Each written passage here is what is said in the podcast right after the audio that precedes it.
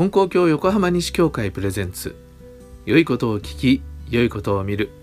月水金とお届けしています。皆さんこんにちは。しんちゃお。毎週水曜日は旅話僕の深夜特急。アシスタントのともちゃんとお届けしています。今日は2019年ベトナム旅第6回です。はいこの間は列車の旅の話をしました。でニンビンという駅に着きました。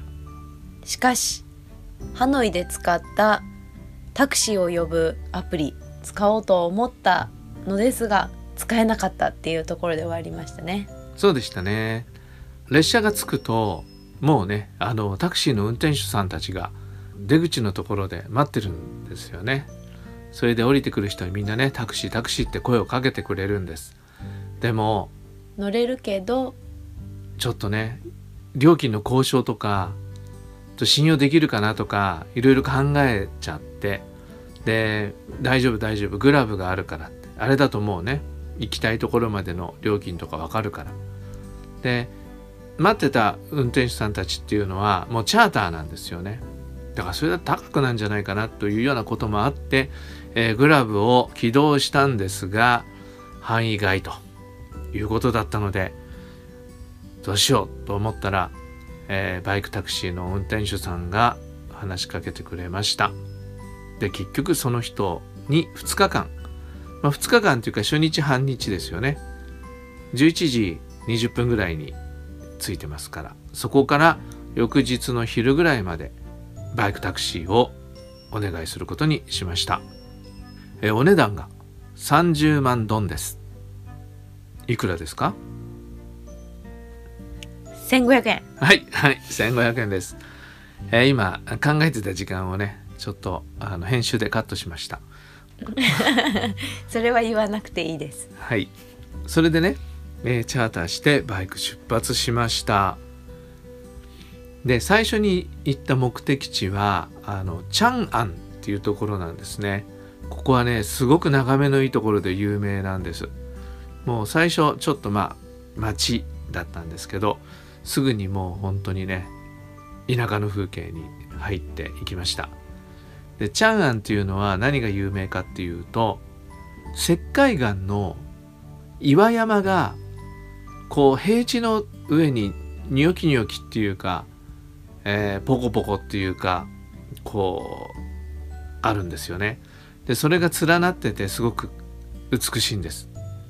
あのちょっと口で説明で分かんないと思いますがよかったらベトナムチャンアンって言ってねあの検索してみてください。それでチャンアンには湖にその山がねニョキニョキ立っててそれでそこにね洞窟がある。たくさんあって。そこをボートでね行くんですね。手漕ぎのボートに乗っけてもらってその湖をねこう回るというそういうアトラクションって言えばアトラクションなんですけどそういうのがあるんですね。でそれを目指して行きました。どれぐらいかかったんですか？忘れました。どのくらいかかったかな。うん。でもねまあ無事に着いてそれでボートに乗りました。4人乗りなんだよね。4人乗りのボートで1人女の人が漕ぐ。運転手さんはバイクの人はバイク待っといてもらってそうそう外で待ってて。ボートはボートの人に漕いでもらったの。そうそうそう。入場料があって、まあ、入場料がボートのお金かな、うん、それで、えー、ボートはね漕ぎ手はね全員女の人なんです。おばちゃんたち。でお客さんが、まあ、34人乗るんですよね。で僕は一人だからそしたらベトナム人のおじさんたちおじさん2人友達同士のおじさん2人と一緒に乗りました。それね3時間。え？結構長いよね。3時間ボート3時間ボートちゃんとあの救命胴衣みたいなのつけて。酔わなかった？酔わないですよ。手漕ぎのボートだからね。船じゃないからね。鉄鋼技のボートは酔わないでしょう。へえいやわかんない。ゆらゆらしたら酔うのかと、まあすごくね気持ちよかったです。でも3時間って長いね。長いですねで途中ね島に上陸したりもするんだけどね。でその洞窟をくぐる時にもねなんだ頭ほんとスレスレ運転手さんが「ロー!」っていうの。えローってなんだろうと思ったら頭を下げなさいっていう意味だったね。頭を低くっていう意味だったんですね。ダウンの方がわかりそう。あそうですね。それでもいいですね。でもまあロローーっ言って。ってて低いよってことうん。か、、でおじさんたち2人とはもうベトナム語でね楽しそうに喋ってるんですよね。で時々僕らもあの遊びでオールを持ってね漕いだりして。でみんなで漕ぐと早かったりするんですけどね、うん、あのいろんな外国人がね観光に来てましたね。あのそこはねすごく良かったです。はい。だけどびっくりしたのがねおじさんたち。おじさんたち行儀悪いんだよね。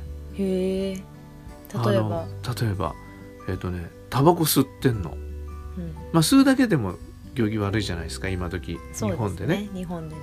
日本でやったらね。でその吸ったね吸い殻をねその湖にねポイって捨てんの。ジュッへえ。びっくりでしょ、びっくりですね、うん、なかなかそういう文化がないのかね。まだ。ねポイ捨てはいけないとか、ね。海は汚しちゃいけないとか。えねで唾ペッて吐いたりね、へえ。うん、でまあ。しまいにはね最後の頃飲み終わったあの水のペットボトルをねポーンって投げたんでびっくりした。えー、なんでそれをわざわざ湖に投げるかと思って。おばさん怒んないの？おばさんは怒んないですね。だ結構これはまだ普通なのかなって思ったりもしたけどどうかなこのおじさん2人がちょっと行儀悪かったのかも分かりませんね。うん。でそうそう3時間って予定だったんだけど僕らが一生懸命漕いだからか2時間半で戻ってきたっていう感じですね。気持ちいいんだけどやっぱ暑いんですよね。でこのボートのツアーが終わって戻ってきました。それで僕はね何だろうチップがね気になるんだよねどこ行ってもねチップどうしたらいいんだろう？チップどうしたらいいんだろうって。ほらもうアメリカだとチップ必ずあげるじゃないですか。金額が少ないと急になんかウェーターが怒ったり とかねいうようなことがありますよね。でどうしたらいいのかなベトナムはと思って。で一応僕はねチップを用意してたんですね。ところがそのおじさんたちは降りたらそのままスーッと行っちゃったんですね。おばさんにチップあげずに。うん。そしたらねそれまでニコニコ話してたおばさんがね急にすっごい怖い顔になってそのおじさんたち睨みつけてるんだよねへえ。後ろから「えー、怖え」とか思って。で僕はまあ用意してたあのチップをあげました。でもおばさんもなんか僕の方は何も見ないでそれプッともらって不機嫌なままお別れしましたけどねなんかね残念。後味の悪い。そうそう。おじさんたちが悪いんだけどね。僕まで後味悪い感じでね。まあそんなこともあるのかなと思って。でも別に僕がそれをどうこうすることでもないのでね。で3も人分渡したらニコニコだったのかな。かもしんないけど。まあそんな義理はない。そうそこまでする必要はないと思うんだけどね。そんなことがありました。うんでもやっぱりね商売の人たちは結構ねシビアな感じがしますね。なるほど。うん。そうお釣りごまかそうとしたあの売店のお姉ちゃんもいたしね、うん、それは何かに書いてあったんだよな。1万ドンの水を買うために10万ドン札を渡したんね。したらお札がいっぱい返ってきたからそのまましまおうかと思ったけども数えたら8万ドンしかなかった。でちょっとこれこれって言ったらスッと1万ドン出したからあわざとだったんだと思ってちょっとね残念な気持ちがしましたね、なんか列車の中のおじさんたちにはすごく親切にしてもらったじゃないですか。はい。だ一般人はすごく親切なんだけどそういうなんか商売人のところにねちょっとねあのシビアな罠が潜んでるみたいなところはあるのかもしれませんね。うん、そそんなことがありました。じゃあ船の後はまたバイクでお出かけですか？そう。次の目的地にね向かっていきました。2日間って結構長いですね。そう2日間チャーターだからね。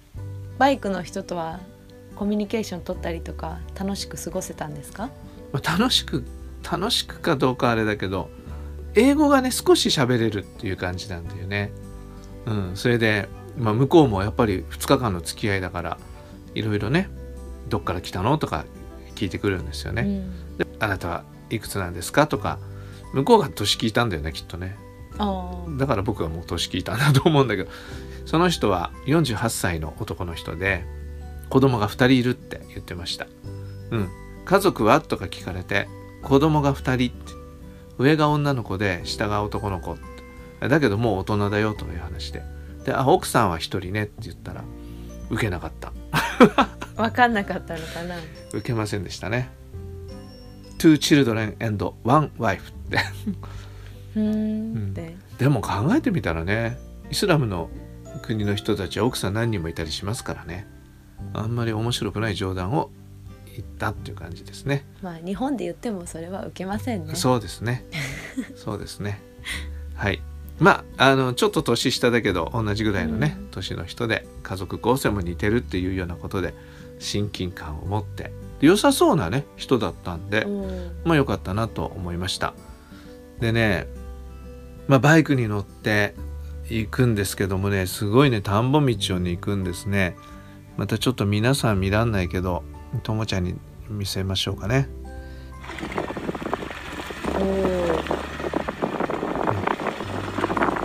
風の音がして本当に田んぼの中の道を本当ですね。田んぼの茶色いバイク人が歩けるくらいの道をこう走ってるそうそうそう。両脇は草ぼうぼうで。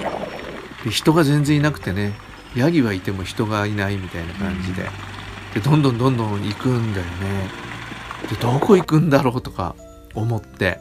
でちょっとねふっとこのまんまどっかすごい田舎の誰も助けも呼べないような遠いとこ連れてかれてアジトみたいなところ行ってなんか身ぐるみ剥がされたらどうしようと。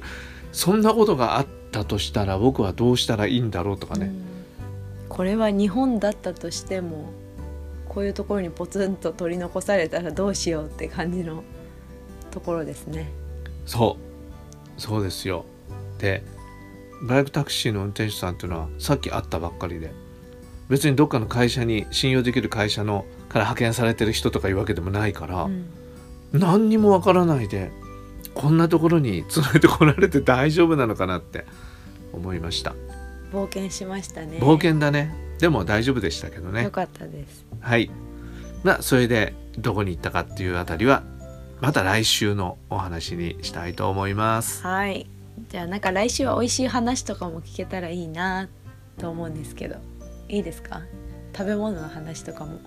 はいそうだねまた次回の放送もお楽しみに。さようなら。さよなら